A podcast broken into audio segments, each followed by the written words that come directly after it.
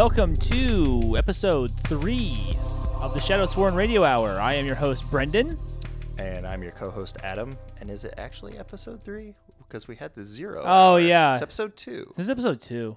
Yeah, episode two. This is episode. This is a real episode two. So yeah, this is the non-pilot, real episode two. So um, here we are, and uh, Adam and I, uh, we were kind of thinking about it, and we were like, you know what, like we need to do something that's like not like classic World of Darkness because we spend a lot of time talking about um, classic World of Darkness material and uh, particularly vampire, and I think that we were kind of thinking we need to serve the other half of that audience. And and really personally this is where i draw a lot of passion is in the what used to be called new world of darkness now is called chronicles of darkness um, material.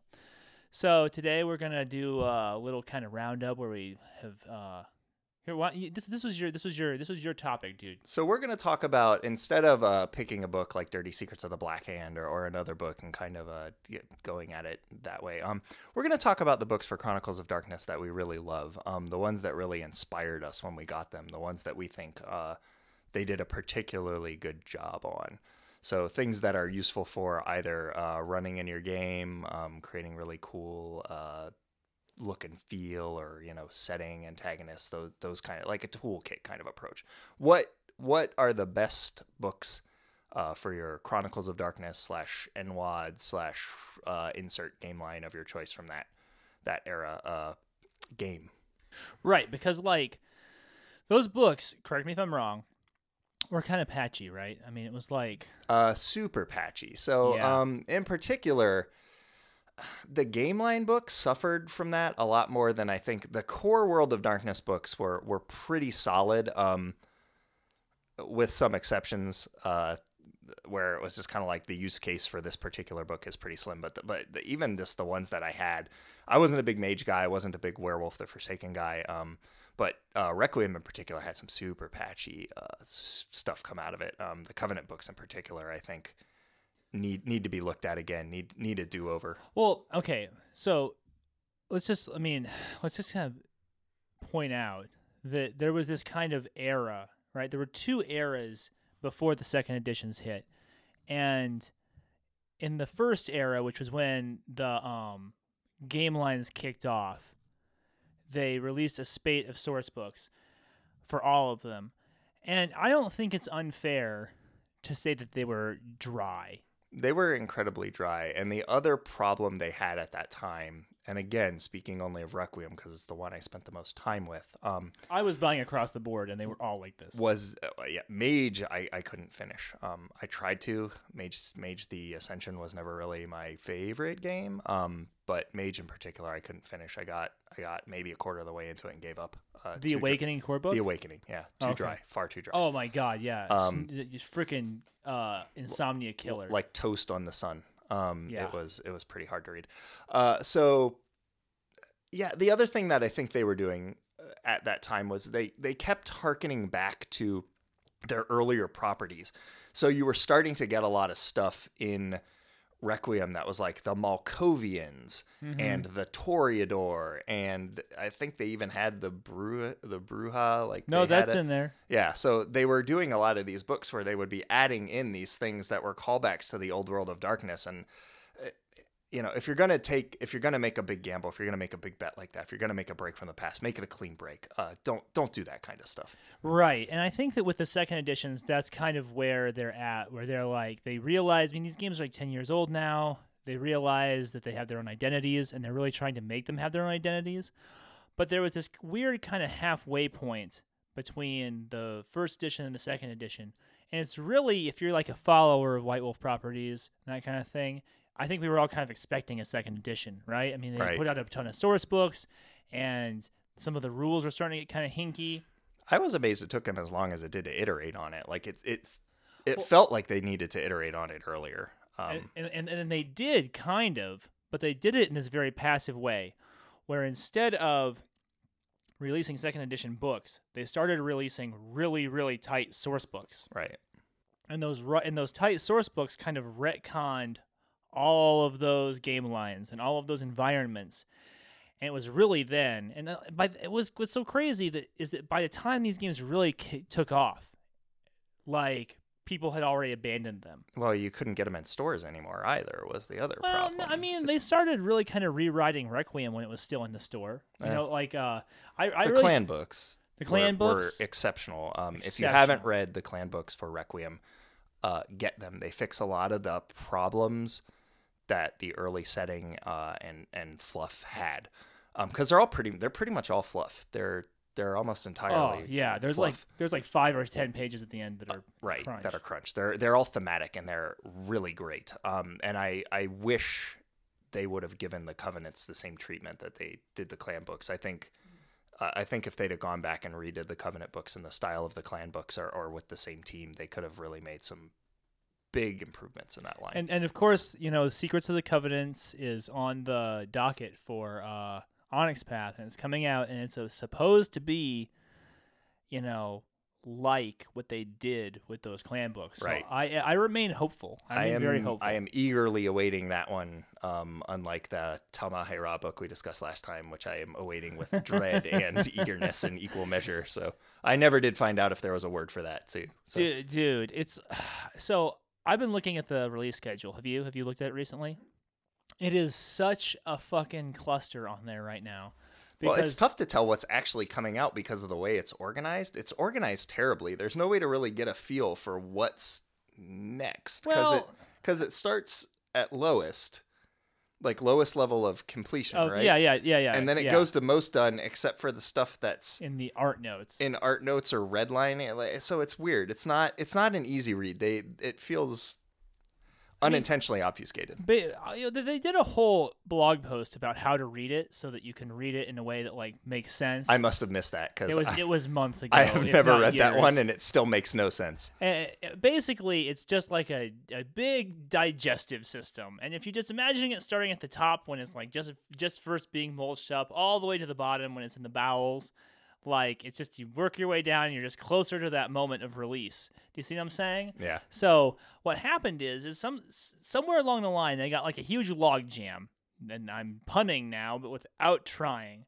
and so so a bunch of books were just kind of like in torpor. So they actually talked about that in their Monday morning meeting Oh, notes. I'm bad. I haven't uh, been on. this week, and uh, a lot of that was driven by uncertainty over the fate of White Wolf Publishing uh, and what was going on Wah, with Paradox. wah, wah. So they talked a lot about, um, and it's uh, what's today's date so that we're clear. It's March eighth.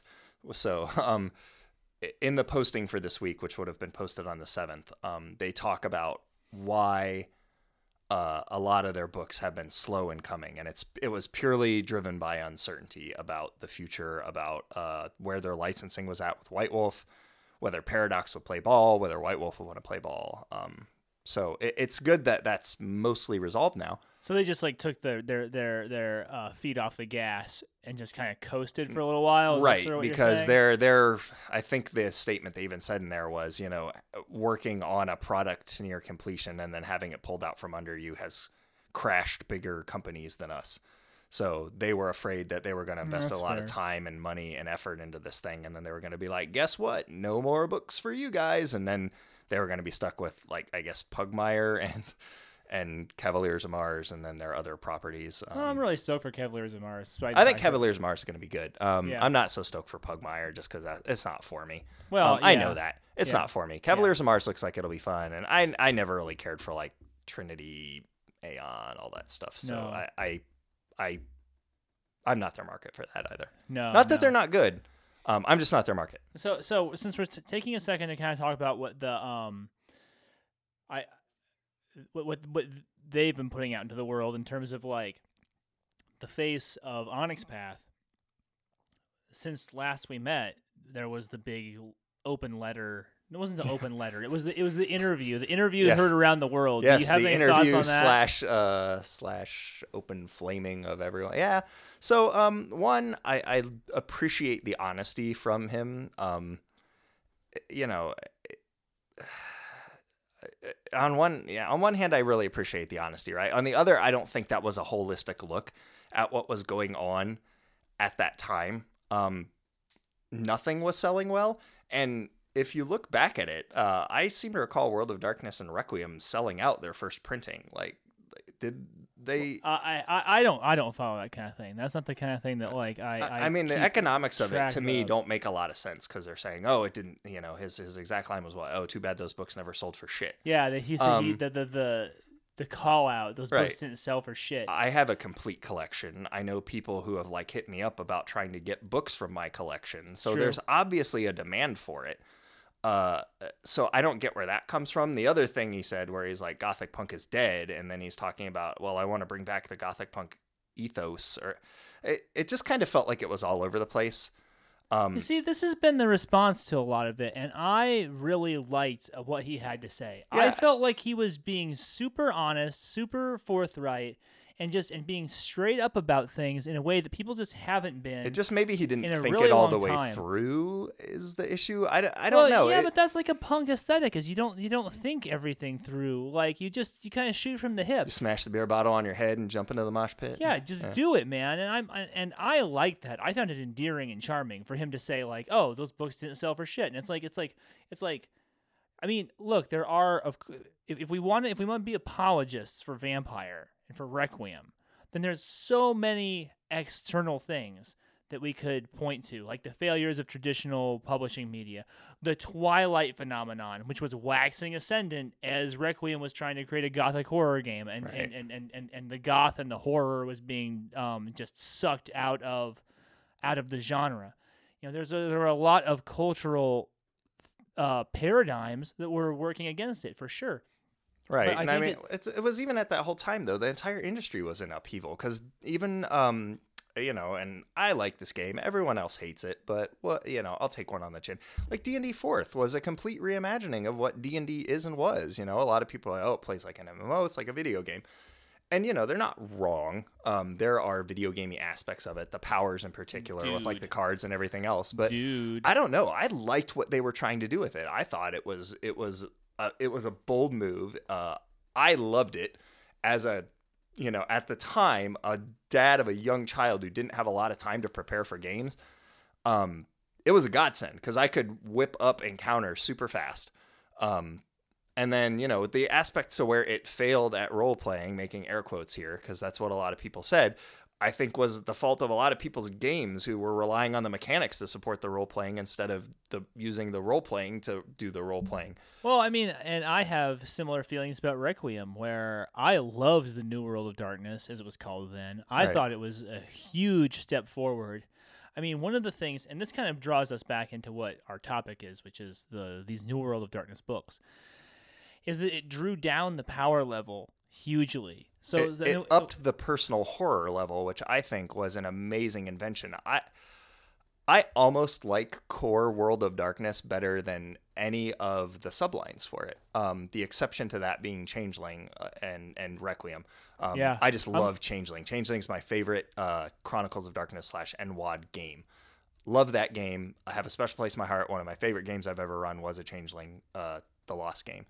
Um, that Seattle game. I think you were in it. yeah, I Um, was in that for yeah, a few, I love that few game. sessions. I love that game. And uh, yeah, I just and Requiem. I ran a really fun new wave Requiem game. So it's you know there's a lot there, and and the personal horror was really great, and it got away from the part I didn't like in classic World of Darkness, which we talked about some last time, which was all of those books coming out that were like Archons and Templars and Caine's Chosen and New York by Night and Midnight Siege that were just basically like um, I think someone who posted on our page was like uh, the Tom Clancy vampires or Yeah, whatever. yeah, that So- was that was right on. yeah, that, was, dead very on. So big ups to to the to the gentleman who came up with that. Um, but yeah, it was like uh, you know I didn't have any interest in the Tom Clancy vampires. For, so for me, it was much more moody and atmospheric. It was what I wanted to do. Unfortunately, the people I was playing with, it was the exact antithesis of what they wanted to do. So I never got very much traction with it. They they let me run a Requiem game, um, but They let you. yeah, they, They let me. They they played along with it. They gave a they gave it a shot.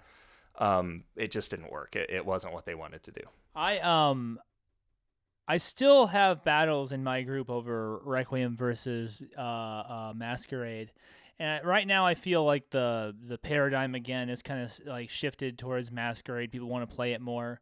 It's easier to get it's, it's easier to get a game, but I just was able to do so much more with Requiem.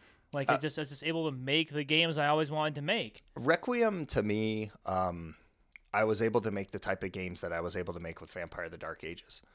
Uh, and I, I think those two game lines, at least conceptually and stylistically, are very similar for me. I know maybe not for other people necessarily, but um, Dark Ages Vampire always had much more of that gothic, uh, that gothic horror feel to me. That incredible darkness. The night is dark and full of terrors.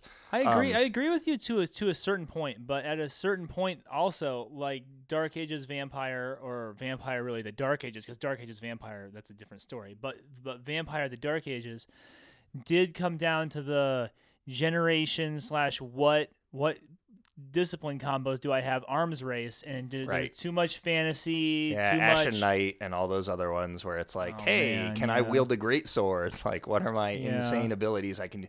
And yeah, for sure, you definitely got those instances where players just wanted to play Vampire the Dark Ages because they could walk around in Zulo form all the time and just be like, I'm a badass. Check me out. Yeah. Zulo form. I'm going to make some szlachta and go wreck shop. You know, like, yeah.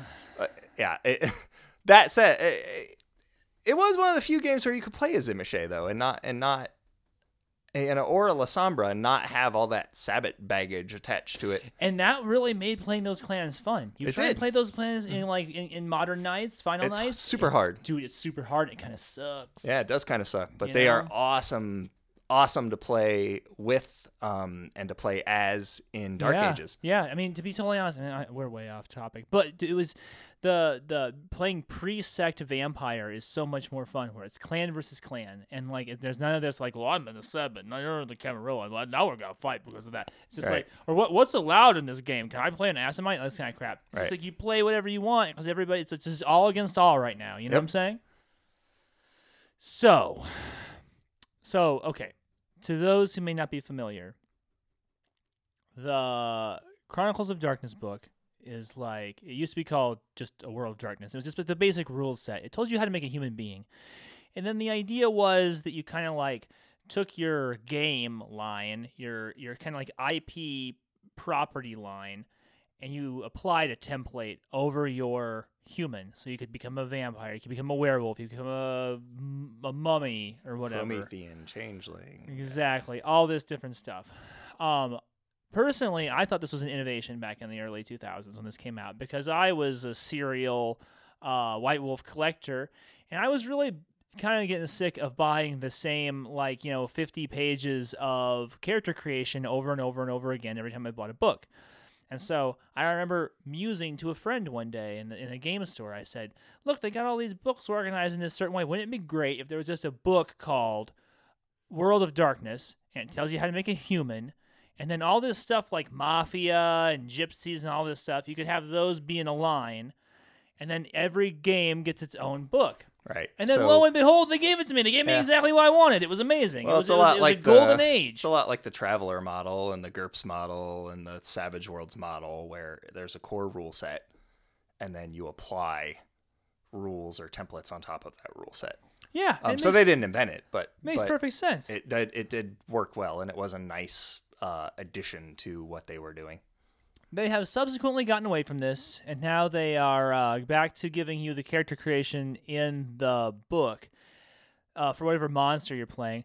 And I see how this serves their current market strategy, their current. Uh, uh, I mean, they're trying to sell you a book POD. They don't know what you've gotten into. They don't know what other rule books you have. They assume they have to assume that you have none at this point. And and going on DriveThruRPG and saying, "Oh, hey, buy a copy of Demon the Descent, which is a superior game, by the way," and and you also need to buy another rule book in order to buy it is a, is a stretch for people. So I see why they've done it the way they have. Yeah, but is it really all that different from Dungeons and Dragons, where it's like, hey, buy the player's guide and then buy the DMG and buy the monster manual? I guess you don't have to buy those if you're just playing it. but Exactly. There's only one dude that's bought those other two books. Me, No, I know. Yeah, us, us. yeah, us, that, the storyteller, sucker. the the, D, the dungeon master. It's not Yeah. storyteller in Dungeons Dragons. It's the dungeon It's master. a dungeon master. It's Right. the it's it's the it's the it's the sucker guy who buys all the books uh, neurotically, and then and then his friends come over and use them. Um, I don't consider myself a sucker. I know way more about illithids than the players do, which uh, is like totally fair to me.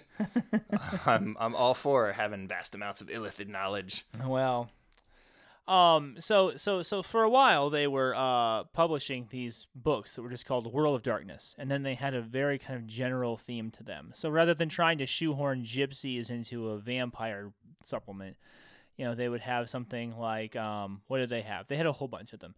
Uh, Precinct Thirteen, which was about uh, Police, the police. The called- asylum, which was about the insane asylums, Mhm. mysterious places, which was like weird places in the world of darkness. Um, a bunch of them. Not all of of them, are great. Um, Again, I didn't really like 13th Precinct. That's probably the one I liked the least. Eh. Um, I liked it all right. yeah, I didn't really like it. And Asylum was okay. Um, it, I- it's hard. It's like a 200 page or really long book about just asylums. That's what I'm trying to say. Is like is the is the the word count on that? It's hard to justify the word count. yeah, on that. it's really is hard to justify the word count on both of those books in particular. Um, yeah, I, I, if 13th Precinct had because it wasn't really a full in depth look at the entire justice system, right? It was. It was mostly just cops. It was mostly just localized, and I was really like I I bought it thinking like okay, as long as this is, it'll be a look at the justice system from top to bottom and how it works in the world of darkness, and that was not what it was at all. And I was I I, I think I was let down by that or disappointed by that. Um, yeah, I I just I, nobody really plays beat cops in my game, so You know, I used it as um because I here's the thing is that source books, especially the kind that White Wolf traditionally puts out, like city books and then books about how something works, right. like the internet has largely replaced the necessity of these source books. They You really can- has, and You, know, you can yeah, go online I mean, and learn this shit. You know, I guess for 13th Precinct, the only thing I could say for it is if I wanted to play Forever Knight, I could go play Forever Knight. I, Yeah. I don't need 13th Precinct, and I totally want to play Forever Knight. Do you have you watched it I- recently? I do. I love that show. I actually have uh, all of it on DVD. oh, I'm like- sure that you do. Yeah, I'm sure that you yeah, do. you remember. You remember how I was about that show. I love that show. Dude, That that's a great Probably show. doesn't speak well of me, but I still love it. Janette Um, was the best. Dude, I use uh I use Nick Knight as my uh uh my avatar on like a million Oh, nice. little accounts. Well, it's like when you think about it, Lacroix really was that like prototypical like sire who was coming in and just fucking up his No, uh his he, child. He, he was. He, he, was, ba- amazing. He was based on the kind of like uh Anne Rice dynamic. right. And Janette see- was like that whole Toreador ingenue, you know, that oh, Right, the Raven. He just wanted to go to the Yeah, I Raven just want to go to the Raven. to listen to hang some listen to some like Leonard Cohen and some Sisters of That's Mercy right. mixed together. That's Yeah. right. Yeah, sounds good. So we've decided to like go ahead and gather up some of our just World of Darkness, you know, now Chronicles of Darkness books that we think are the ones that are the best. These all have our, our stamp of approval. Yeah, these are the ones that that that really got us going. So, So they're um, gonna have to reprint all of these now with a shadow sworn stamp of approval on the cover. Oh. Print on demand's gonna have to update the covers. It's gonna well, be a big we're thing. we're gonna have to get word to drive through. right. Oh, uh, wait, let's get Eddie Webb on the horn and just like let's get this thing going. I'll let you call him. all right. Um, so who wants to go first? Uh, well, I have the books out in front of me. You, you so lay it on me, String Bean. All You- You can you can go one. I'll go one. How about that? That works. So uh, the first book that I want to talk about is a World of Darkness book called Slasher. Uh, this book started, I think, as a Hunter the Vigil book. Uh, Yeah. very, very clearly. Um, but then they released it as a World of Darkness, just generic book, um, not not tied to, to Hunter the Vigil completely. And you can kind of tell by the cover, it's got that greenish tint. It doesn't say Hunter the Vigil on it, though. It does say Slasher. At Um, no point, even on the back, it doesn't say Hunter the Vigil. Even on the back left, Let's take a look. World of Darkness, World of Darkness. No Hunter the Vigil. unbelievable. Yeah, so it's not a Hunter the Vigil book. It talks about Hunter the Vigil in the text on the interior, which is what leads me to believe that it's um Oh, and the next book up is a Hunter the Vigil book, Spirit Slayers in the credits. But- so I mean, you basically need Hunter the Vigil to run this, right? Do you? you not you, necessarily. You can run it without it. It's complete rules for playing slashers. The the area I would say you probably need Hunter the Vigil for is when you get into the various uh, hunter groups that are in here, like Vascu, Vanguard, Serial Ah. Crimes Unit. So these are the very Hunter the Vigil esque, um, the Hunt Club. Uh, these are the very Hunter the Vigil esque hunting organizations. So if you want to run the people who hunt the slashers, then yes, Hunter the Vigil would absolutely be a great addition to this. Um, I recommend Hunter the Vigil. It is uh, one of the World of Darkness add-on books that I still have: uh, Requiem, Changeling, and Hunter the Vigil. great game, great absolutely game. great game. Um, and then you get into the meat of like the actual slashers, and there's a lot of really great templates in here. Um, so just kind of going over, they talk about the undertakings, and undertakings are a Hunter the Vigil thing too. Uh, but slashers have their own undertakings. And the first one up is the Avenger, you know, someone who's coming back to get to get revenge on um, you know, the people who have wronged them or, or, or the creatures or whatever that have wronged them. Um, Because, because the central conceit of the slasher is that it allows you to play like a uh, a character that's like from a '80s franchise movie, right? right like, an- uh, an not even necessarily an 80s franchise movie but like a, a movie character so there's the charmer that would be like your hannibal lecter there's the avenger that Mm, okay, would be okay. kind of like your punisher or you know um i don't know kind of maybe i know what you did last summer that kind of character who's like coming back to avenge himself there's the legend so that's the thing like uh michael meyer you know that guy is like a legendary Oh, okay, killer. okay. so then there's the legend and then the next one up is the brute just like you know this big meaty beefy guy the mask um, which is just a Oh, like Jason. yeah bestial can't talk just a straight you know murderer uh, the charmer that's hannibal lecter the psycho um, get further in the freak which is like and then the mutant Oh, so there's a lot of good templates in right here. Right. So there's a bunch of good templates oh and then the genius who uh, probably like a subset of the charmer or something maniac that's a different one um that's got the actual Some- Hannibal some- some actual, like. Hannibal, So there's like, like- some cover. There's like some crossover. I think you can do with a lot of these, just in the various undertakings. Um, they don't necessarily all. There's a little bit of overlap. They don't all necessarily break down um, into separate separate undertakings necessarily, but you, it gives you a lot of options on what to do there. Um, the art in this book is really great. Uh, it's it's got a very loose feel. Um, it's much less polished than a lot of the other ones. I think just because of the nature of the material and what it's about. Um, just a lot of super creepy stuff in here. A lot of really dark artwork. It's probably the one of the darkest, if not the darkest, book for World of Darkness, just in terms of what it's talking about. How so? It's I mean, it's essentially about just mass murderers, um, zero humanity killers Mm. who go out and slaughter remorselessly. Uh, so the subject matter is a little dark. I mean, you know, it's not a game I'd want my kids playing. All right, now are you supposed to play one of these with this with this rule set, or is So this you- designed for NPCs? You can, you can play a slasher with this. Um, I always used it for NPCs because they're they can be incredibly powerful. Um, yeah, they're and it would be like hard shoot to these guys run. endlessly, and they, they just keep coming, right? right. And it would be hard to run. Um, it would be hard to run players as slashers. They would essentially just kill everything that got in their way.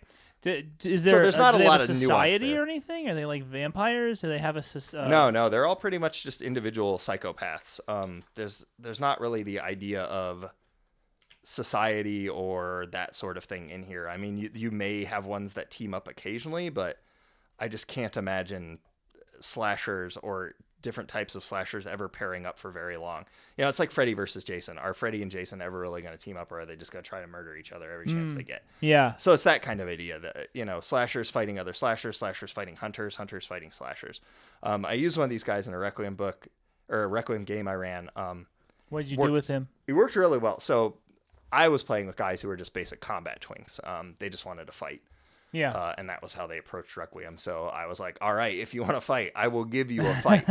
like it is a fight you can't win, but it is a fight." And the trick was you had to figure out what the guy's deal. And it was one of the the templates in the book, and there was a way to defeat him, but you had to figure it out. You couldn't just brute force it. yeah. Um, their solution to to their problems was violence, and when that failed, it was more violence. So they just continually tried to to kill this thing until eventually they just got tired and and left because they're like, well, we don't know what to do. Um, and then I think I dropped some hints to them, like, well, you need to figure out like what the trick is. You need to do like more investigation. You can't just go in and kill this thing. You can't just murder it. You can't murder your problem away on this one. You have to think it through. So eventually they did. I, I can't say that they loved it, but um, but it was at least a way to kind of like satisfy that combat urge to get it worked out of their system because they just kept fighting and fighting and fighting and fighting. And we're The just like, well, combat that not, never ended. we're not making any headway. Yeah, it was the combat that never ended. Um, Um. Well, that sounds pretty good. yeah, so they're a lot of fun. Um, I like the book. Like I said, it's dark. Um, the art's really good. I like the art. I even like the cover art, um, which is rare for a lot of these books. Um, This is kind of when um they were releasing sort of like crossover mini games, Mm-hmm. right? yeah. So do you, do you feel like you could cross this guy as a player character over into other things? Like, say somebody wants to play like we're all playing werewolf, and like, and I'm like, well, I really want to play a slasher. I brought my slasher character. Can I? Can you fit me in? You could. Uh, I don't think the werewolves would be very happy about That was a a terrible choice on my on my part. Let's like say just because of all the something killing and what it would do to the spirit world. But um, uh, you know, could you play a slasher who is in a vampire game? Yes. Um, the vampires probably wouldn't be happy because he'd be drawing attention to them. Um, they really just they kill because they get an enjoyment out of it. They kill because it's what they do. They're not out for blood. They're not out for anything else. So I mean, you really have to bear in mind that if you're playing a slasher, you're essentially playing a a complete remorseless psychopath. You know, there's a reason Silence of the Lambs isn't really about um, the character Hannibal. You know, um, Mhm.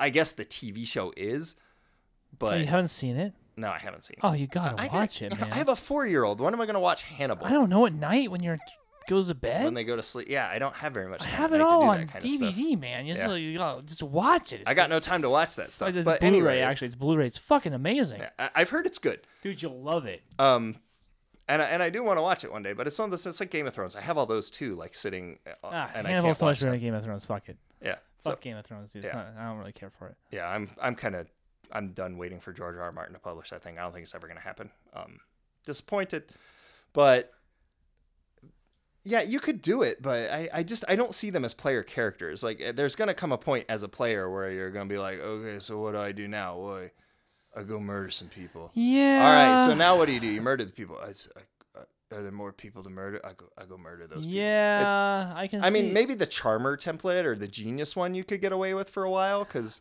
It's my understanding that because uh, Hunter the Vigil Second Edition is coming down the pike very soon, and they're working on it. And it's my understanding that because uh, with the new second editions, they have the enemies built into the game system. Uh, what they failed to do in the first editions, and, and those games always felt like they were kind of at loose ends because of it. right. uh the slashers are going to be built into Hu- Hunter the Vigil Second Okay. Edition, and there's a lot of question about like will you be able to play them and stuff. I think that I think is very interesting, and which like which hunter factions are going to be part of the slasher world, and which I ones can tell you, you can build a slasher using this book and you can play it. Um, there's rules for playing the slasher in here, like all of their abilities and everything else. So, um, yeah, there's merits. I mean, you know what yeah, I mean? yeah. There's merits and flaws. So I- you can you can clearly play I a I slasher. I'd kind of like to play one in a Requiem game. I think that could be fun. Yeah, they could be. Um, So that's slasher. I like it. I recommend it. Um, really great antagonists. Uh, can't speak to them as player characters. Maybe we'll do a field report sometime and find out how they work. oh, that would be killer. We should do that. Ah, killer. Ha ha. Ooh, ooh, ow, the puns. Oh, the puns. I hate puns. Anyway, um so the first the first book I am going to recommend, dear listeners, is a little a little book called Second Sight that actually came out uh pretty early in the um New World of Darkness slash uh, Chronicles of Darkness run, and you can kind of tell by the cover art that it was like early on. It has this kind of like watercolory feel, where it's uh, very kind of like this vague, kind of dreamy sense to it. But the stuff that's on the inside, I mean, don't let the don't let this passable cover fool you.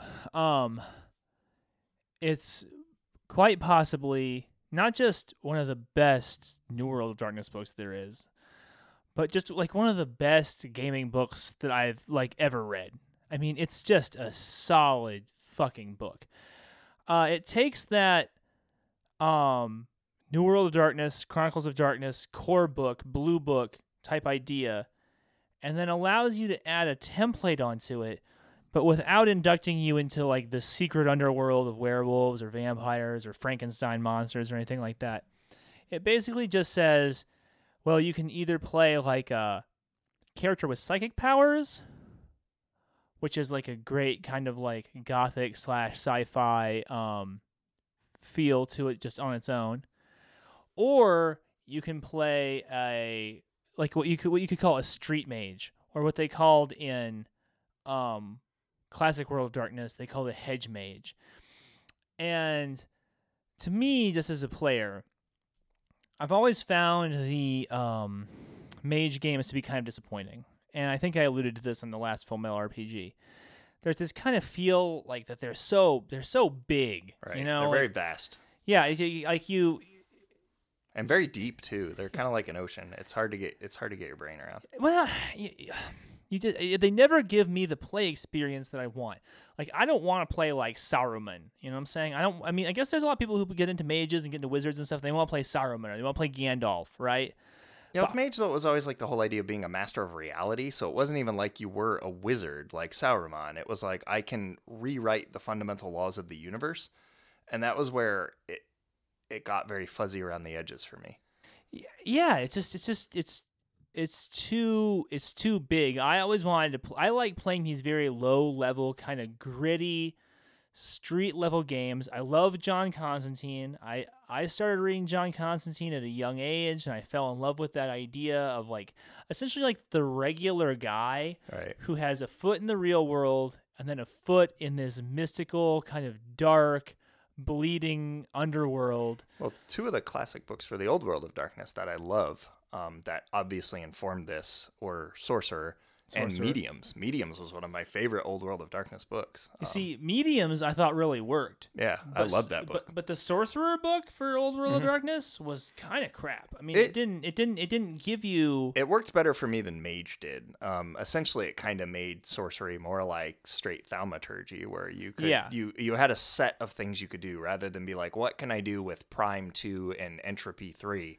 Sy- was more just a systemically. I totally straight- agree. Yeah, I like I like the idea of the systems. Uh, You know, I never played one, so yeah, maybe the rules or the powers were kind of bollocks, but that was kind of secondary to me for uh, how it worked mechanically. I, I thought Sorcerer worked a lot better mechanically. I like that idea a lot more than I liked Mage. I remember that I was always threatening my players back then with this whole concept of like one of these days I'm going to run a mage game, but I'm not going to run mage. It's just going to be sorcerer, and you're all going to have to be sorcerers and play the hedge wizards.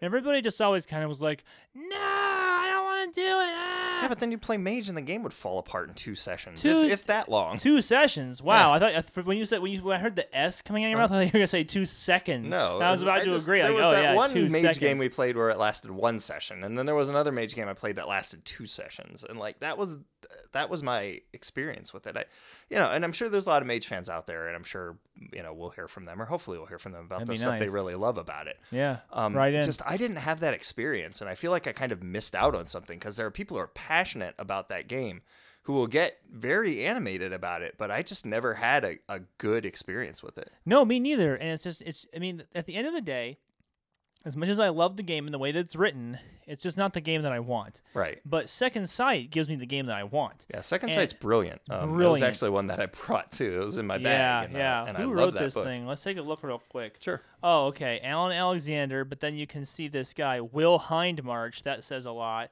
Conrad Hubbard, Brand Robins, and John Snead. John Snead's another name I recognize on there.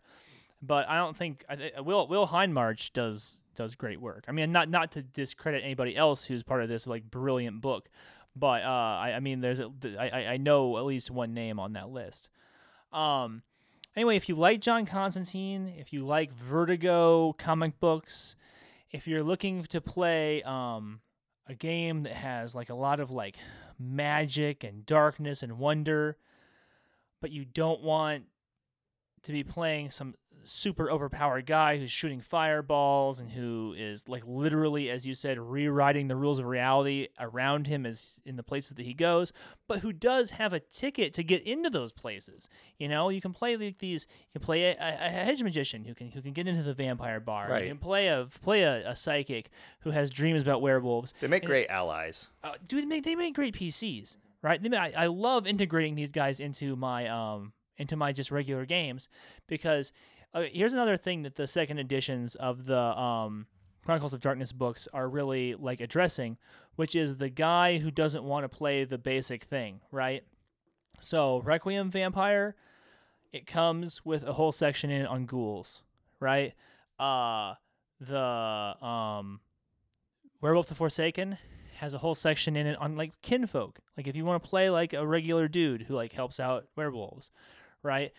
But they didn't used to do that. They didn't used to do that. Before there was this book, there was Second Sight, and Second Sight um, allowed you to play a compelling character who engaged with supernaturals as just like a matter of course. And even Classic World of Darkness had that because Classic World of Darkness had a Ghouls book. Classic World of Darkness had a Kinfolk book. Classic World of Darkness The had mediums book was yeah, part of that the line. mediums book. You're the ally. hmm You're the ally. Who was the who was the ally for Mage? Oh, that was acolytes. Acolytes. Nobody ever played an acolyte. Yeah, no one ever played. Somebody must have played a kinfolk at one point, but I don't know. Never in one I don't think games. we played enough werewolves to have Kinfolk show up. Never, never. I was like. Wild West Werewolf best. That was the best iteration of Wild West for me. Werewolf. So good. Yep. So good. So much fun. So good. Um. So yeah. So Second Sight. That's my pick. Choli. Second Sight. Check it out. There's also some very good artwork in here by Christopher Shy. So, what's your next one? So my next one, uh, I'll just switch to because we talked about Second Sight. It's a book that integrates pretty closely with Second Sight or, or plays well with Second Sight. It's Ghost Stories. Um, so this, this, is has- also from the early release. This is from the early releases. So this has a lot of rules about ghosts, um, how they work, how you would use them in your game, uh, the kind of stuff that they can do. Um, you know, stuff on settings, stuff on the various features, some really neat art in it too. Um, go kind of gives you a summary on ghosts, and then uh, you know, there's a large swath in here of uh, that's a mixed bag. Um, so it's all of the settings. So there's they essentially give you a bunch of ghost settings. One of Yeah. them is a ghost town called Dust to Dust uh, by Chuck Wendig, who was a werewolf developer, I think, um, or at least that's where I remember him from. Um, and the art in here is a super mixed bag. Uh, yeah, it was. It was when they were just still trying to get this line off the ground. I don't really think that they had a very solid idea of what they were doing. yeah, they never this. have a very solid idea on art direction, and some of it feels a little comic booky. Um, so that's not great. Uh, there's a story in here for um, that I know is a favorite of yours, which is the James Magnus stuff. Yeah, um, which yeah. I think the art in here is great. It's the, the that's Christopher Shy. The Christopher art in this part is really great, and it's super evocative, and it's really well done. Um, you can almost just pop this one out, take it out whole cloth, and run it as is. yeah, Um, it's very very good. So but I it's like also good to just pop out and drop into anything. right. You, You, can, can, just, use it you anywhere. can drag and drop that into any chronicle, and that's exactly what I did with it in Requiem. Right. Then you get into No Way Out, which is like this office drone guy.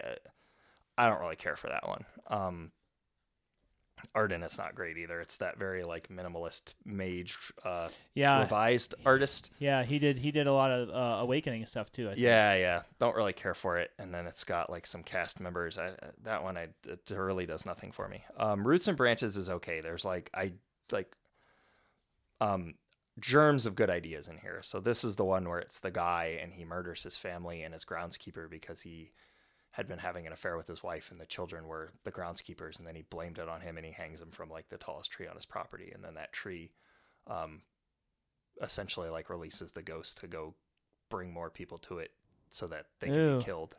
Ooh, that's grim. I like it. Yeah, it's super grim. I Um, it's got a it- germ of a good idea. It's actually like a full story. I can't say the story that they've laid out in here is is amazing. Um, the art's nice. Uh, yeah, the art's good. um, but it's got a it's got a germ of a, a really great idea here, and I think you could do a lot with it. Yeah, And then there's this Holy Ghost one, which is like gangbangers in an alley with like a renegade priest ghost trying to kill him. It's way too like Oh wait, 80s what? or Wait, 90s wait, wait, action movie. So the player character is supposed to be gangbangers? No, I don't know what the player characters are supposed to be, but like the guys who kill the the priest who turned him into the ghost are gangbangers, and the guy's name, I shit you not, is Lay Dash Z. L A Y dash Z. That's the Hmm. leader of the gang, is Lay Z. Oh boy. Yeah, super Hmm. shitty. Um, the less you say about that, the better. That guy, I actually would use the priest character in here, and that idea of like a guy going out and fighting the gangs, I think would make a great slasher character.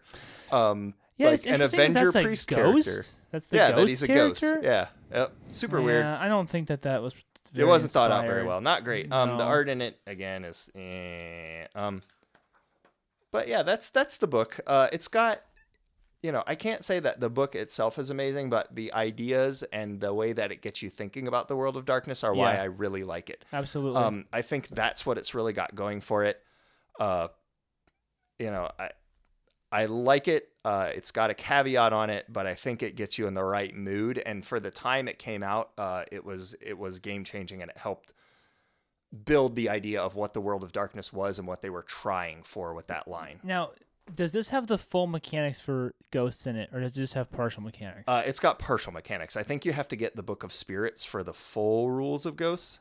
well, I think um, Book of I think because I think I think ghosts the full ghost Mm-hmm. rules might have been in antagonists. Oh, maybe they were in Antagonists. I know there were zombie rules in Antagonists. Antagonists had a lot of rules like that. Um, Book of Spirits did have some interesting ghost rules in it. Right. I mean, this is another problem is that they, they kind of fragmented. they're all over stuff. the place. Yeah. Yeah, the Book of Spirits had all kinds of weird shit in it that was like like it wasn't just ghosts. While there were some ghosts in it, there were also like a bunch of like weird uh like oh I'm a like I'm an idea monster. Right. I'm an idea monster. I'm coming to kill you and I come from Idea Land. And it right. was very and weird. yeah, and that's I yeah. I could have just picked three splat books, but I didn't want to do that because it's you know you, Well, you need the setting as well, and I think Ghost Stories is better than Mysterious Places. Um, Yes. in, setting Yes. up setting. So uh, as far as setting books go, like i- it's a good one. Um, I like it, and again, you know, use it use it for what it's good for, and feel free to take what you like and and toss away the rest. There's some good ideas in it. Absolutely, absolutely. Um, on a similar note, my second choice is a setting book.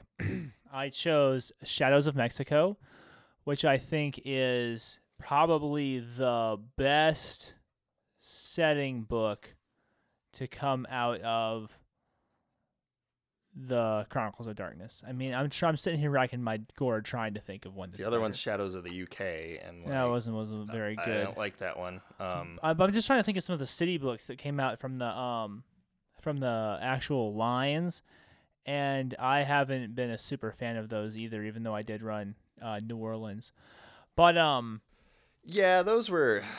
That was when they were still playing around with that idea of signature characters. Um, yeah, and their signature characters weren't good. I don't even want to say compelling. Like I remember just making endless amounts of fun of Solomon Birch and his walking around shirtless all the time. oh his- man, yeah, that, that that Daeva guy is like, I don't wear shirts, and I'm just like, how do you go to the 7-Eleven and like, Jeez, what- I forgot like every place is gonna kick you out. There's no shirt, no shoes, no service. Put a damn shirt on. dude, he's got he's got he's got majesty. he does have majesty, but still, he like gets the only the service, dude. the only like who are the two characters who are like the unholy I didn't care for he, I didn't care for him. I think the Mekhet one was okay and the Ventrue one were okay.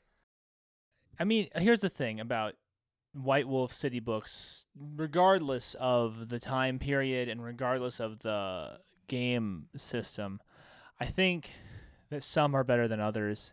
Oh, And for sure. And it's, Absolutely. it's, kind of like an iceberg where what you see are the very, very best ones.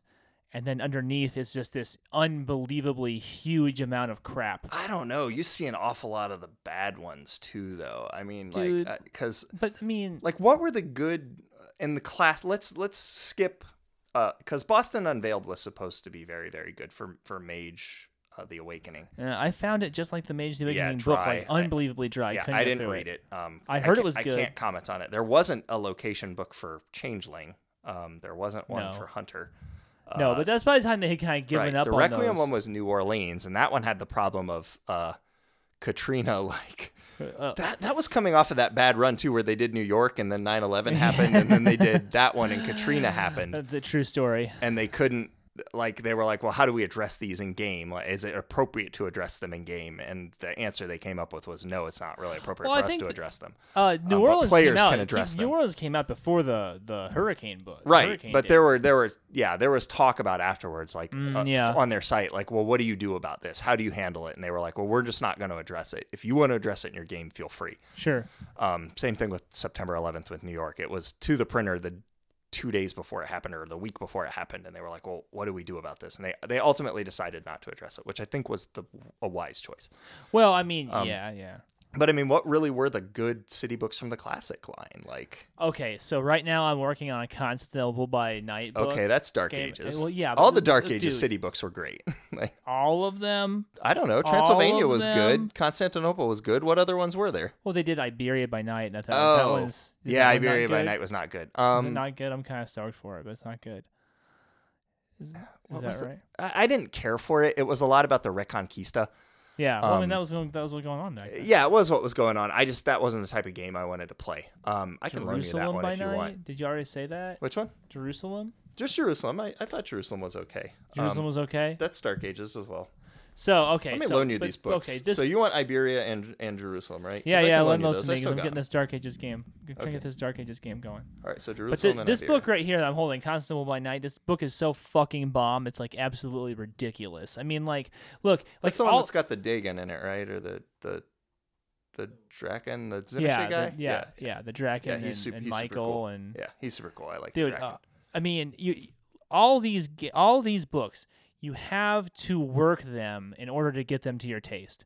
I can't imagine who would just open up these books and just run them as is. You have to work them to get them to your taste, to get them to to get to the taste of your players. Right, but there's germs of good ideas in there. Even Oh, even so- even the ones that that aren't stellar. Like I'll loan you Iberia. You can read that one. I'll loan Dude, you dude, Jerusalem. Dude, get Um, this, get this. I'm reading, I'm reading Constantinople by Night, right? And I'm, and and and I know that my players, my players, my players don't listen to this podcast, so, so I can say this to you, and I won't have to worry about it. But there's this throwaway away line in here, right? Just and this is just so great about those old world darkness books that they used to write. They were so just chock full of ideas that you could just parse out and, and just extrapolate into just whatever the fuck you wanted and they're talking about the backstory of a particular character and some of the stuff that he has going on. You know how they like gloss over hundreds of years in a sentence, right?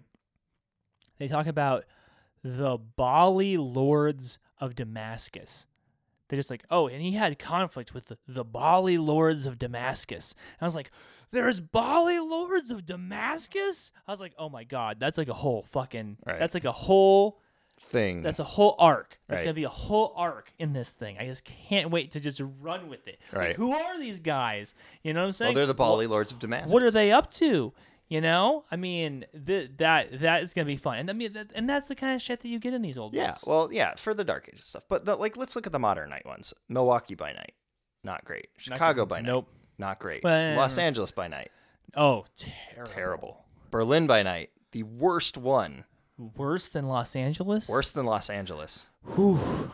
Los Angeles didn't have Heinrich Himmler in it as like a character. Oh, God. Very offensive. No reason for that to exist. Tone deaf. Yeah, tone deaf, totally tone deaf. Horrible book, offensive and tone deaf and awful.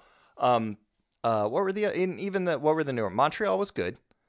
Uh, New, New York by. Night was basically just about Sabbat War and Yeah. fighting the Camarilla. Uh, garbage. Cairo Um, by night. Boring. Cairo by Night, boring. New Mexico Um, City Mexico by City night. by Night. Uh, For a Sabbat book, surprisingly boring. Like uh, Tokyo by night, unusable. Hong Kong, Hong Kong by by Night, night, also, Fun idea. also unusable. fun idea, but but you might as well just do it yourself. And then San Francisco by Night, which is basically like Kindred of the East, yeah, and also not very. So like none of them were, none of the modern era ones were good. dude, but- dude, Montreal by night is an amazing. But book. all right, Montreal by Night. Sorry, I. Montreal by Night we did say was good, and that is an amazing book. It's very good. But yeah, so Absolutely Shadows over Mexico is what I had hoped Mexico City by Night from the old line would Yes, be. Yes, absolutely. very well done. Uh, it it doesn't just like go oh the Aztec man, but they're gone. So um, it goes into like those ancient, you know, those those other vampires that were likely there before the the people uh, the Europeans came. yeah, exactly. I mean, um, The cisterns idea is cool, the creepy. cisterns idea was amazing, and, and Yeah. and I think you've really hit on on one of the points I wanted to make, which was, um, because Requiem did not have a Eurocentric creation myth, and therefore a Eurocentric uh, worldview where everything was just this big axis that kind of turned around like white people in Europe and in the Middle East and what they were up to, and Christianity and stuff, which leaves which which which means that like any kind of uh, lore building you do about any other continent is going to have to be like, well, well, how do they relate to the white people? So I think Chris from Darker Darker Days. Hi, Chris from Darker Days, if you're listening. um, he's a great guy. I, I think he would point out that it's still a very American centric view of the world. Um, in in World of Darkness and Chronicles of Well, I mean, I okay, I agree, and there's, I mean, it's it's it's it's it's an American understanding of Europe and the rest of the world. right.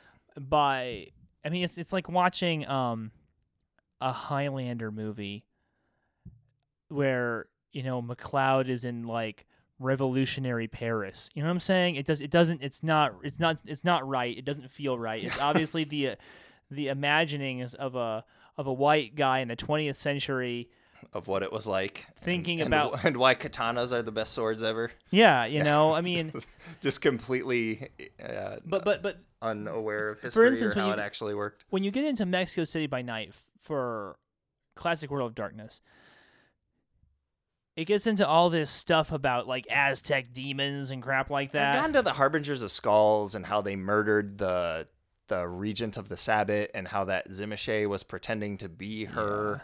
yeah. uh, Melinda Galbraith, right? And it Yeah, was that that's the- Tzimisce was pretending to be her now, and yeah, it's just eh, yeah, like oh, the Harbinger Skull came out of the woods and like killed the thing, and then they disappeared through a portal, and you were like, they they can make portals? Like I don't think teleportation is one of their power sets, and but but Sh- Shadow Shadows of Shadows of Mexico is because we're we're guys from the American Southwest. right, And so we understand what the kind of gothic horror feel is around here. And if you're not familiar with the American Southwest, you might think, well, did, how is there a gothic horror feel to that area? But there is one, and it's kind of hard to put your finger on what it is. But So you, it's a you lot know it of, when you like- see it. yeah. So it's a lot of native stuff, um, because you know that's who's that's that's who was around here. Like that was who was around here, ago, and that you know? was like who we murdered and took their land. Um, yeah. So there's a lot of native stuff and, and a lot of that stuff was very dark and death focused and then you get the that uh that catholicism that grew up in that era that got infused with some of the native things where you have dia de los muertos and a lot Right. of like death fetishism and Right. i mean i don't know if i like i was raised catholic and the, the Catholic Church is all about death fetishism. Like it's it's a big part of, of what they are and who they We're are. not trying to bomb on the. Catholics. I'm not trying to I'm- bomb on the Catholics. I'm also a raised Catholic, so I mean, you know, I just feel like you know, you can you, you say what you speak in truth, right? Right. Live in, live in truth. Right. So, um, yeah, there's a lot of death fetishism ar- around it, and so there, there's a lot of that whole idea of like these talismans and these charms, and I mean, there's that whole you walk in the desert and you find the cow skull, and like, well, what the hell happened to the rest of the cow? Why is just the head here? Um, but there's Yeah. that, like, people decorate their houses with like dead animal bones, The- you know what I mean? And The, so the desert's a scary place, and everything here is designed to kill you: the insects, the plants, The- everything. the kind of like the um the wreckage, the the festering wreckage of colonialism. Right. You know, the if oldest you walk buildings. too far or- away from civilization, you will die. Um, you need to take water with you. Like the land out here is not going to nurture you or provide for you. just that that kind of like um the clash of cultures between um the European world and the native world, the clash of cultures between like European ideas of magic as embodied in Catholicism and native and then magic. there's that very much these- like cowboy lone man against the world aesthetic as well, where Mhm. you've got that whole John Wayne, you know, lone gunslinger thing going on. So I mean, there's a lot to do in that book. It's a little werewolfy for me. There's I think there's like a bunch of werewolf like uh lodges or something in it, and I'm just kind of like meh, whatever. Don't really give know if I care for that. And then like that really wasn't our game line though. there's like there's like a there's like a bloodline in it that's kind of also feels kind of werewolfy. I think they're like gangrel dudes or something, and I'm just like I'm just like ah, I don't know if I care much for that. I'm trying to remember which one that if you, was. if you get in there and you start reading the story prompts for just ideas for what you could do with your games, it's amazing book. Amazing book. None better. All right, so uh, you got one more, right? I do have one more. Lay it on me. Uh, so it is another um, template book slash splat book for World of Darkness, uh, Immortals. Um, don't love the cover on this one. It's eh. These Right. things bum you out. They don't bother me. I it's like just it. like oh, it's a sexy chick laying on a dead guy. I'm just like I'm trying but to is think. he dead? Maybe he's just resting his eyes. Yeah, but what di- I'm just like I don't He- think they would do that paint like a similar thing with I don't I don't think they do that similar thing with with a guy and it's International mean, Women's Day too. They definitely. so I guess that that's with informing my my opinion, but like I consider myself a feminist. It just kind of bums me out that they res- when they resort to cheesecake stuff. Um, I don't love it. Like I didn't like the one picture I didn't like in Lore of the Clans was the girl shoving her breasts in the guy's face in the Toreador section. Like it just it feels crass. Well, I mean, I, I, I feel like so much of gothic horror is about sex. You know, it's about sex, and it's about sex in a sexy way, and it's about sex in a scary way, And so Yeah, I guess I just don't find like a girl lying in repose on like a mummy sexy. Just yeah. Well, she's giving know. you this come hither look, but She she's is, also but got she's her also- hand around the Also- mummy, she's like also maybe feeling up the mummy. like maybe that's her dude. And it's and, and to me, I wonder like, well, what's that about? What's what, yeah, I don't the know. There's certainly that? not really Like, anything in the- here that the- would lead me to believe that it's um anyone talked about in this book. The tummy shirt's a bit much. The so tummy shirt is a bit much. Uh, maybe that's what I really. I don't know. Like the pierce, the navel piercing, the whole. thing. I don't know. Anyway, agree to disagree. Um, I like this book a lot just for uh, the options that it gives you, and it doesn't sugarcoat any of it. So, like the blood bathers part has a whole big section about this is awful for your humanity. Anytime you're doing this, you're committing like a humanity one sin, mass murder. You're gonna get derangements. You're gonna go insane really, relatively fast. Um, really creepy and disgusting. Like the opening fiction for it's kind of cool too. It's like this girl at this slaughterhouse leading this DJ in to like try and see if he can set up a rave, but it's very clear that she's gonna essentially kill everyone at the rave and collect their blood through the through the drains in the floor. Oh wow, Um, yeah, that's gruesome. Very dark and gruesome. Um, so it's got that the blood bathers, and then next it moves into uh, um, these other guys, body thieves, where you can trade bodies with people. That's do body cool. swapping stuff. Super super neat, super creepy. You can do a lot of weird stuff with that. You could set up a really great recurring antagonist with that. Oh yeah, Um, oh, I killed that guy. Now there's somebody else who looks completely different who is saying the same stuff that that guy's saying. You know, really awesome stuff you can do there. Um, Yeah, could could could you turn that into a um a player character? Is that a player character? Could you could you, You play it? Could you play one of these in a vampire I don't. game? I don't know how overpowered they'd be, um, because there are some game mechanics around like other things you get, particularly with blood bathers. Like there's negatives to it, but then it gives you bonuses. Mm. Um, so a lot of them get like striking looks as a bonus, and then immortality. And so it's with um, blood bathers. It's a point buy system. So it's take your ritual, and that gives you negatives, um, negative points, and then you spend those points to buy benefits with it. So. Um, Oh, that's really hot. so it's like, oh, uh, I have to have a specific tub that I use for this ritual. That's a negative five. Like I get five points for that. I have to do it on a specific day of the year. That's like three more points that I get to buy. Yeah. so Um, so the more narrow the condition, meaning the more things that could go wrong, Right. the more shit you get out The of it. more powers you get out of it, the more stuff you can buy. Um, really cool idea. Like Yeah, that idea a lot. Um, I think the body shapers are great, or the body swappers are awesome as antagonists because you can set up this person who just keeps coming back in a different form. Um, does it, if you remember that, uh, it was that Denzel Washington movie, Fallen. The Fallen, right, with the demon who just hops from body to body. Similar kind of idea. Like you could do something like that, where just like hopping from body to body and, and really fucking with people. you know? Yeah. Um, I think that's awesome and hot, and I love it. Sure. Um, just don't let him go into like a cat at the end because that was total cop out. Um, um. then you- there's is- the is there- purified, which is Oh, essentially okay. like you you have to go through this ritual and essentially kill yourself while your body is in the shadow realm. Um, and then you become essentially unkillable. Like like your body can be killed, you can still die, but your it will reform eventually, and you will go back to it. That's a lot like Mummy. It is a lot like Mummy, and you end up with um like this ability to see uh like these other creatures and things. Like there's a ability called Chi in here where you get to um use it. So Chi is used to add to all rolls to resist supernatural powers.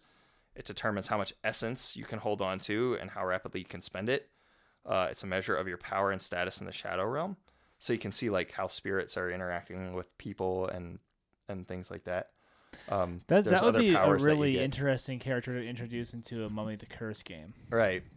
It's it's and they get all of these different powers: projection, piercing the distance, shifting, spiritual defense. Um, really cool kind of stuff that you can do with them. I think it would be a fun character to play in really any of the game lines. Like I could see them working in werewolf. I could see them working in vampire, um, mage. Even there, there's a lot of cool stuff you can do with them. Uh, and then the last one is like just immortal lives, which is lesser immortals, rare immortals, like all of these different weird things you can do. Um, patchwork people, uh, wardens. What about MacLeod, man? Can you just play like a guy who's just like there can be only one? Is that guy in there? Reborn? I'm sure you probably can. I don't remember if that guy's in here. Um, Eternals. There might be. I'm sure there is probably a I can almost guarantee you because I didn't get through all of the lesser templates. Um, I read through the main ones and didn't go into the lesser templates part. Uh, I, I can almost guarantee you that there is like some Highlander esque version in there because they tend to take those pop culture creatures Yeah. and drop them into these books. So I'm sure if you Yes, really want to play Highlander, there is a way to play Highlander uh, using this book. Um, I look at them more as antagonists and just like story seeds. Uh, Yeah. and I think they're really great for that. I really like the book. I dig it a lot. I like the art a lot. Um, cover notwithstanding, um, like it's it's well done. Like don't get me wrong, the Oh, cover is a nice well piece of art. It's very can well done. on I that, no just the subject matter I'm not thrilled with. Um, but the art's really cool. Like the the interior subject matter is really cool. I think it's evocative. I think it's super dark. Uh, it's bloody. It's gruesome. I love it. That's that's what I look for in these books. I think Um, it's worth mentioning that this book came out after they had turned the bend and they were starting to create really good books. Yeah, really good for books. sure. It This no was one lo- of their later books. Yeah. and, and it shows. Uh, it it's got a lot going for it. Yeah, definitely. So my final book is um is called Book of the Dead. Now it does have an imprint on the back. It's a straight up Geist book, No, though. it's, dude, it's, dude, it's not a Geist book. Okay. Where's All right, because? I never read it, so fill me in, because I could never get into Geist. All right, all right, I all right. actually gave you See- my Geist book. See, it's so- true. It's true because I got rid of mine like an Yeah. idiot. See, it's got the World of Darkness imprint on the side. It does on the side. This isn't this is a World of Darkness book. It also has Free Fall from Oh. Gen 13 on the cover. It doesn't. It doesn't. It doesn't have. It does not have Geist on the back. oh, it doesn't. You're right. Although, like, it sits here talking about sin eaters, and then there's more sin eaters. There's an entire entire so it's very in the middle. clearly supposed to be a Geist book, because I Yeah. remember it came out with the Geist line, Yeah, I mean, it was. and I noticed you let my crack about Gen 13 sail completely. Oh, sorry. I mean, it. No, it does. She's. You're. right. No, you're right. It's Free Fall from Gen You're 13. right. You got you. You. You, you got me on that. dude.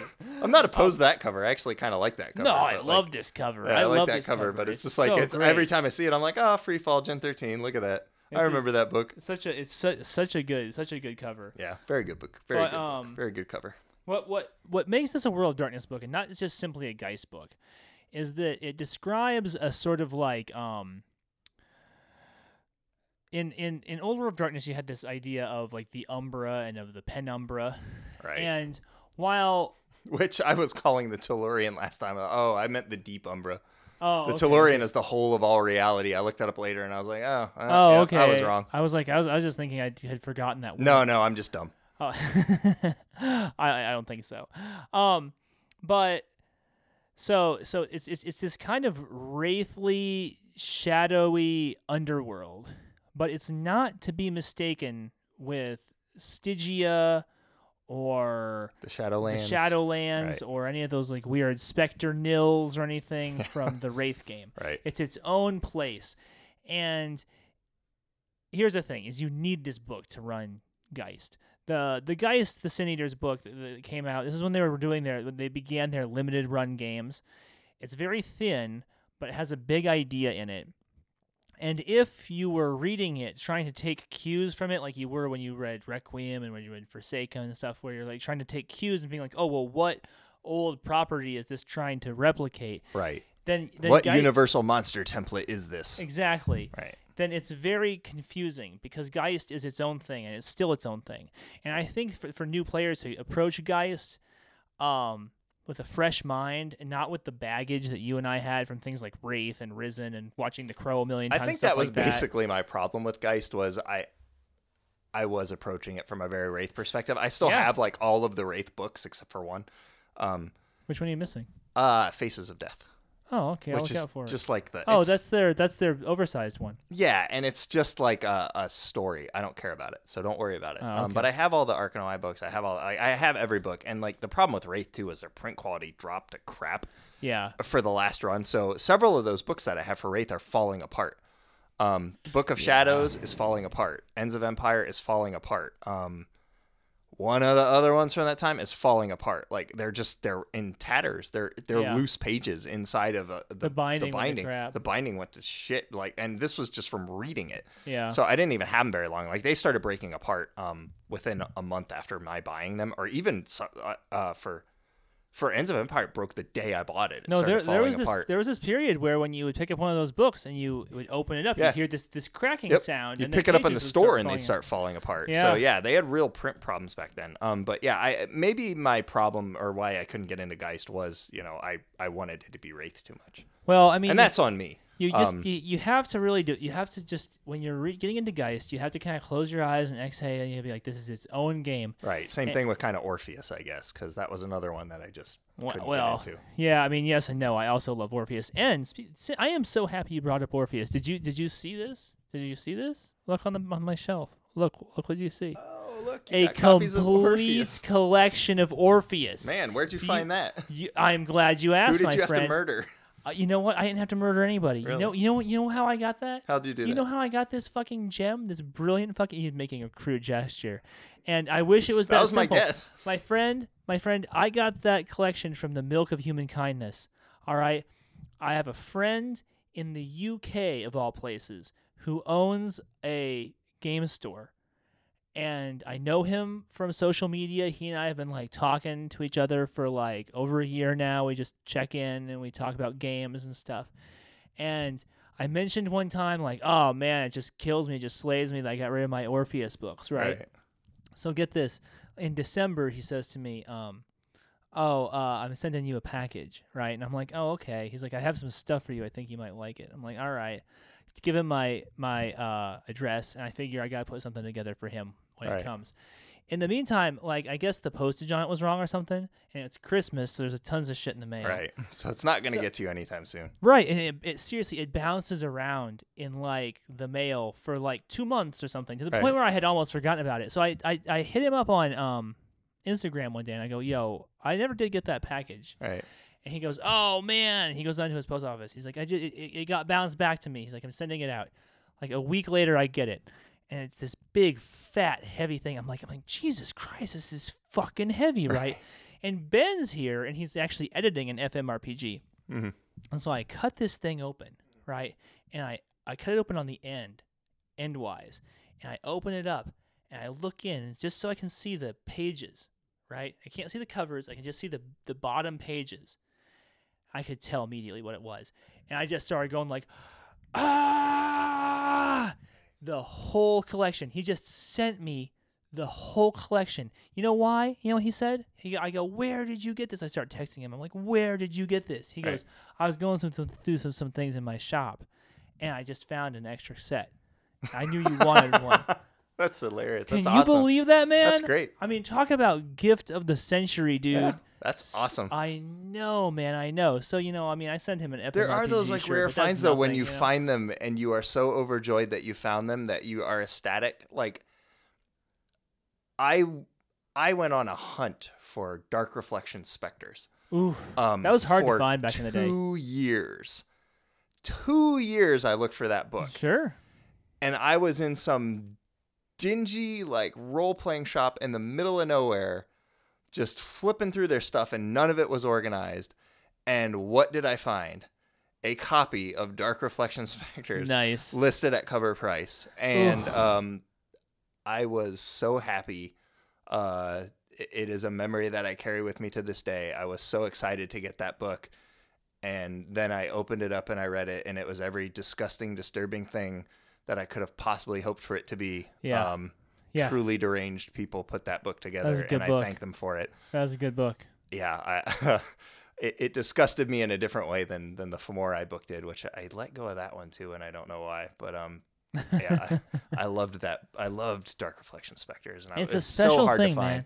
Like hunting for the books that you love, and then that moment when you, you have it, you just have it in your hand, the weight of the Yep, book, that oh, smell. the, the the the the the pulpy feel of the role playing paper. Yep. My God, I guess yeah, can't Yeah. get enough. Anyway, to my friend at Coliseum Rex in the UK. Thank you again, my friend. That I'm looking at my Orpheus collection right now. Thank you. That's one I never owned. Um, oh, you missed out, dude. Yeah, I That's- know. this- that It's- that that right there, my friend, is the finest iteration of Wraith that there Really? ever was. That real- game, it was like you were playing humans, right? you're Like playing humans who are involved in these uh, experiments to uh, go into the underworld. and you're part of a corporation that's doing this for money. Right. And then, right, that's the the whole the whole fucking core book sets this up of like, oh, you work for this corporation and you and you're doing these experiments and people pay money for you to like go into the underworld and fuck around with things to like and you, this you make a ton of money doing this very very dangerous thing. That's the core book. And then book 1 of the adventure is everything goes to shit. And it's just like it's so good. Yeah. It's so good. In classic movie fashion, right? Like, Yeah. oh, we got to pull a heist, and then the heist goes wrong. Every everything goes completely pear-shaped. Nice. So back to Book of the Dead. You, if you're gonna run Geist, there's a lot of ideas in it that might seem kind of hard to get your head around.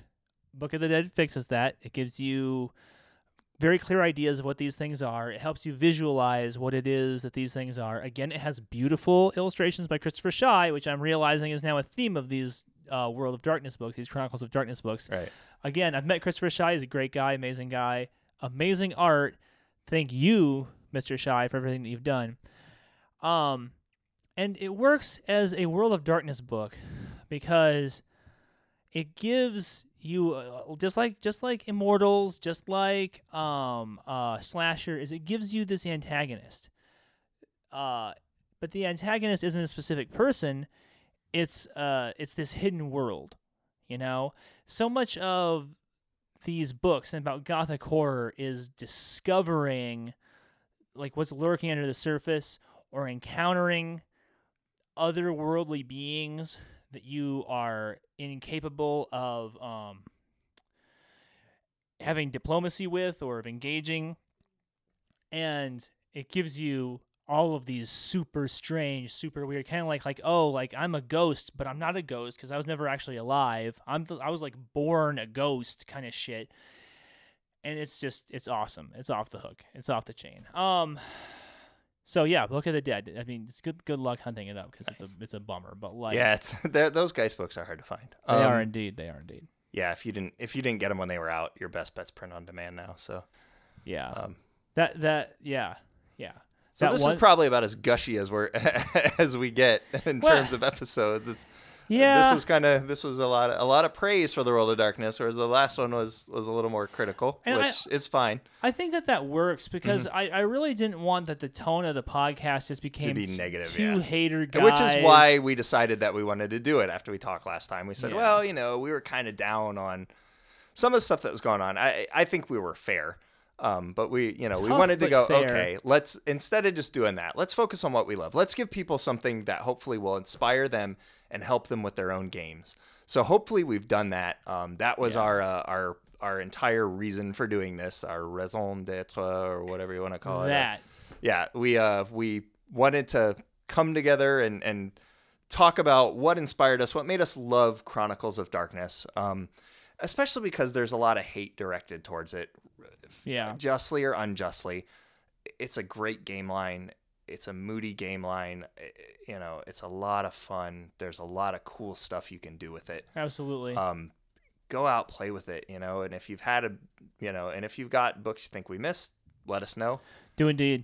I, And- i'd love to hear about the ones that that other people you know found inspiration in or, or really liked And, and and the second edition of that rules set, which is called Chronicles of Darkness, now available now available on DriveThruRPG, PDF, and POD. And uh, I haven't picked mine up yet because, well, I've been, I've been, I've been playing Infinity, and so the money Yeah. has been going into toy soldiers. But um, yeah yeah it's So, uh, it, but it's next on the list. It's next But- on the list. yeah just you know we're doing this hobby because we love it Yeah. um we know you guys love it too Yeah.